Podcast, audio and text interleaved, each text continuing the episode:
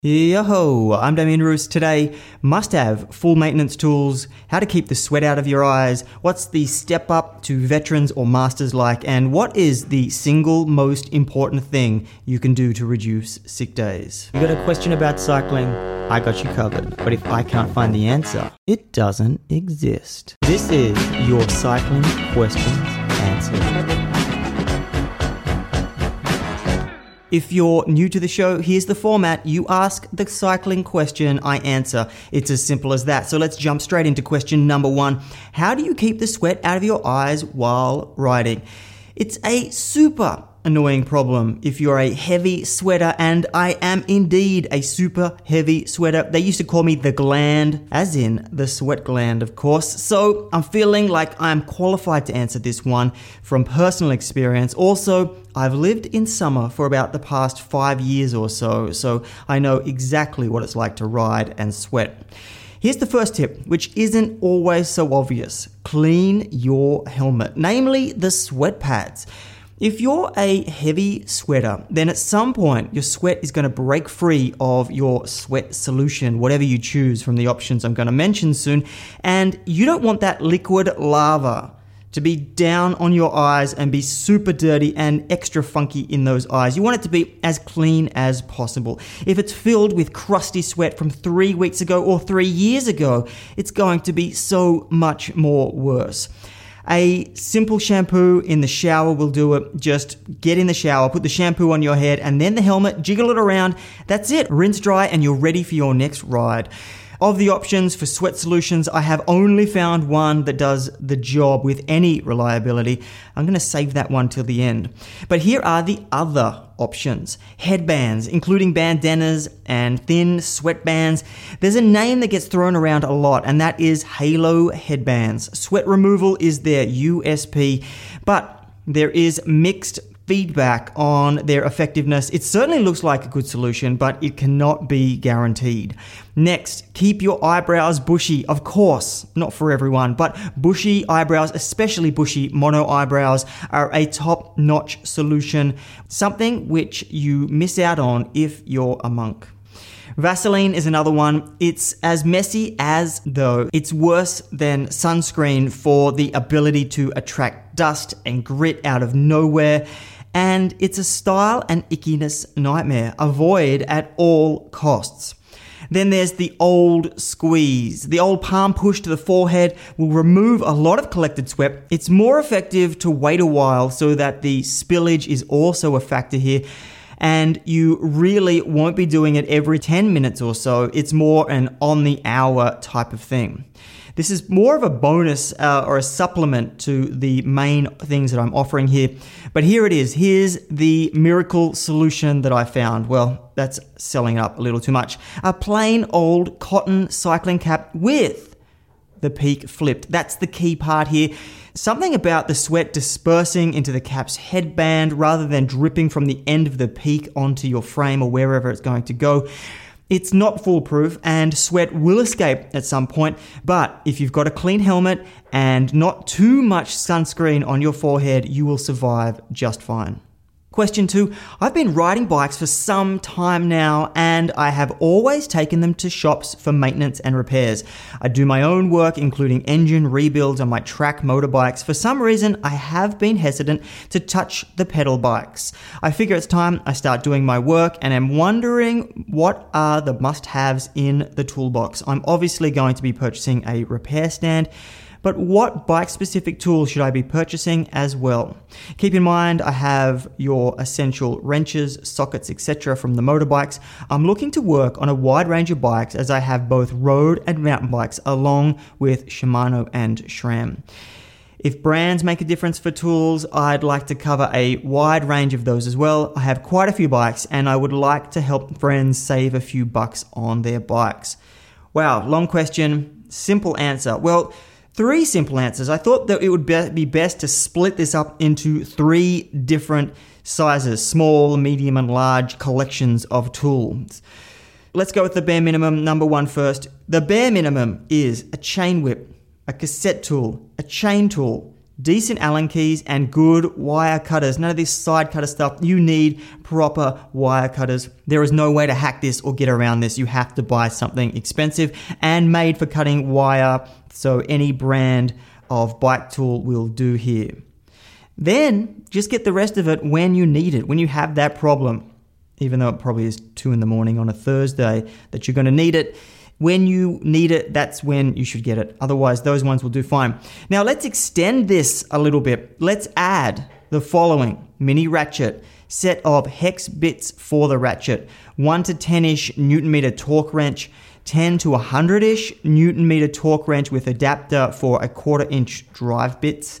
Park spoke keys, homemade bearing, BB press out of plumbing odds and ends, Park Chain Checker, Park Mini Chain Tool, Park Chain Whip, Park Master Link Pliers, Park Hollowtech Crank Cap Tool. That is definitely going to help you out in a lot more situations with fiddly little bits, and you can tell that Park is the preferred brand of myself and many people actually.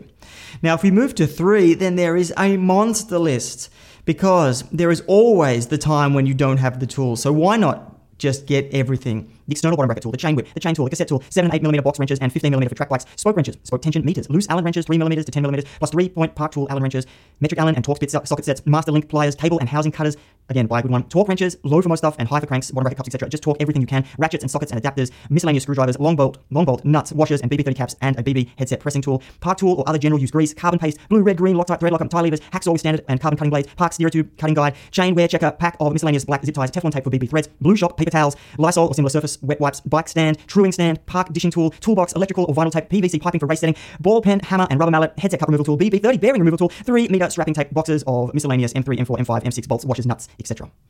That will get you out of trouble in 99% of problems. And I know that's a hell of a list and pretty ugly to listen to in audio. But if you're in the situation where you want to go and get some tools, definitely if you can just rewind that and listen to it slowly, everything is in there that you need. Question three recently aged up to vet status. First vets series race tomorrow.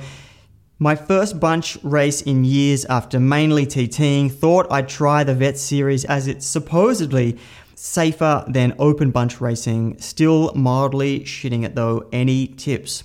Well, this is something that I've thought about when I did my first veteran race a couple of years back. I actually hadn't raced in Australia for five years at that point, so I was curious about how I would go and what the racing would be like. And one thing that I noticed straight away was a more gentlemanly vibe. No one was cutting me off or pulling any overly dangerous moves in front of me. I'm sure this isn't true where every veterans race is, but for a weeknight criterium race, it was a nice change to the open clubs racing alternative.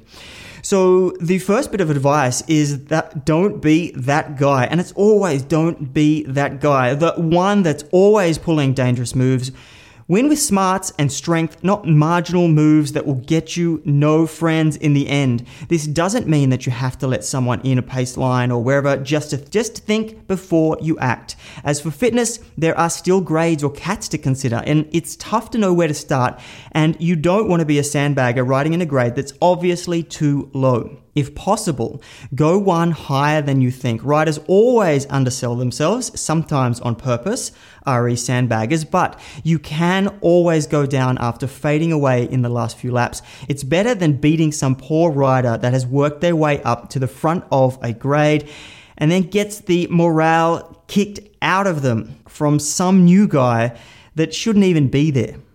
And P.S the age thing is actually pretty funny. It's kind of like you're back in juniors. You might have some advantage being younger in veterans, but don't always count on it. What's the single most important thing you can do to reduce sick days, and can you change from being a climber to a sprinter or vice versa? Find out after the break. Before we go any further, I have to mention that all throughout this episode, you're hearing about what I do here at Semi Pro Cycling to structure our cyclist training and increase fitness every single day. Well, In my next workshop, I'll show you exactly how to do this for your cycling. In this free online training, I'll give you a live step by step walkthrough on how the cyclists I coach prepare, plan, and perform, including how to focus and structure your training, our top way to arrange workouts, optimize a forgotten area to increase your power, and take guessing which workouts to do next out of the picture. To get your spot on the workshop, go to semiprocycling.com forward slash workshop. It would be great to see you on there, so make sure you check it out. Welcome back to the Semi Pro Cycling Podcast. Question four changing from climber to sprinter. So, I used to race and was really short and skinny. Then I started boxing and still want to compete in that, but race as well. I have a decent amount of endurance, just need a start putting more miles in during the week. I still want to box as an amateur level, so obviously I'm going to be more muscular than I was before. So I'm assuming I'm going to be best off targeting more criteriums and becoming a sprinter.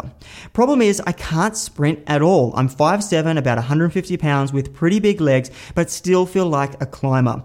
What's your advice to make this transition? Workout wise, diet wise, tactics wise, anything at all you'd recommend to make this transition? All right, let's start with a little story. I know a rider that when they started riding, they were a little bigger than the other riders. They were a little plump, I guess you could say. And instantly, everybody labeled them as a sprinter. They fit the mold physically, they looked the part. The trouble was that the person couldn't sprint for shit. They went on for ages, entering races and planning everything around a sprint. Now, this was track racing, so they even did the sprint match races. One day, though, at a track carnival, they decided to do the Omnium. The Omnium is an interesting race. It's a bit of everything. It includes six different events one lap flying start time trial, five kilometer scratch race, an elimination race known as the Devil, a four kilometer individual pursuit, and a 15 kilometer points race, and a one kilometer time trial. And do you know what happened? They smashed the 4 kilometer pursuit, an endurance event. In track terms, it's the exact opposite of a sprint. So, what's the lesson? The lesson is other than don't listen to anyone, trust the data to point you in the right direction. But mostly, use your instinct to work out your strengths. It may be sprinting, but then again, maybe it's not. Practically, this means double down on your strengths, which sounds like you're using your slow twitch muscles over your fast twitch, your sprinting muscles. You can build your fast twitch muscles, but it won't necessarily mean that you'll be competitive in your races in sprints. Plus, your boxing muscle doesn't instantly translate into strength and power on the bike. Your physiological makeup is a big part of who you are as a cyclist and a boxer, even. Basically, though, don't fall into the trap of trying to become something you're not. However, saying all of that, if you want to race criteriums, change your tactics and your approach and try to win these races in different ways other than sprinting. Nail the criterium basics, positioning, efficiency, and decide if you're going to break away or ride to the end. If you're not a sprinter, then there's no point waiting till the end. There's plenty of info out there on criterium tactics on how to break away, including some popular semi pro cycling episodes. But the main point though, don't delay your strengths Hilly courses and breakaways are going to be your friends if you want to do criteriums, but otherwise, don't ignore who you are. And if that's not a sprinter, so be it. Double down on what you're good at. And question five this came through as an email from one of my coaching clients, and he has been having a terrible time lately. I have two kids, three and six, and I keep getting sick. Viruses, bugs, you name it. How do I never get sick?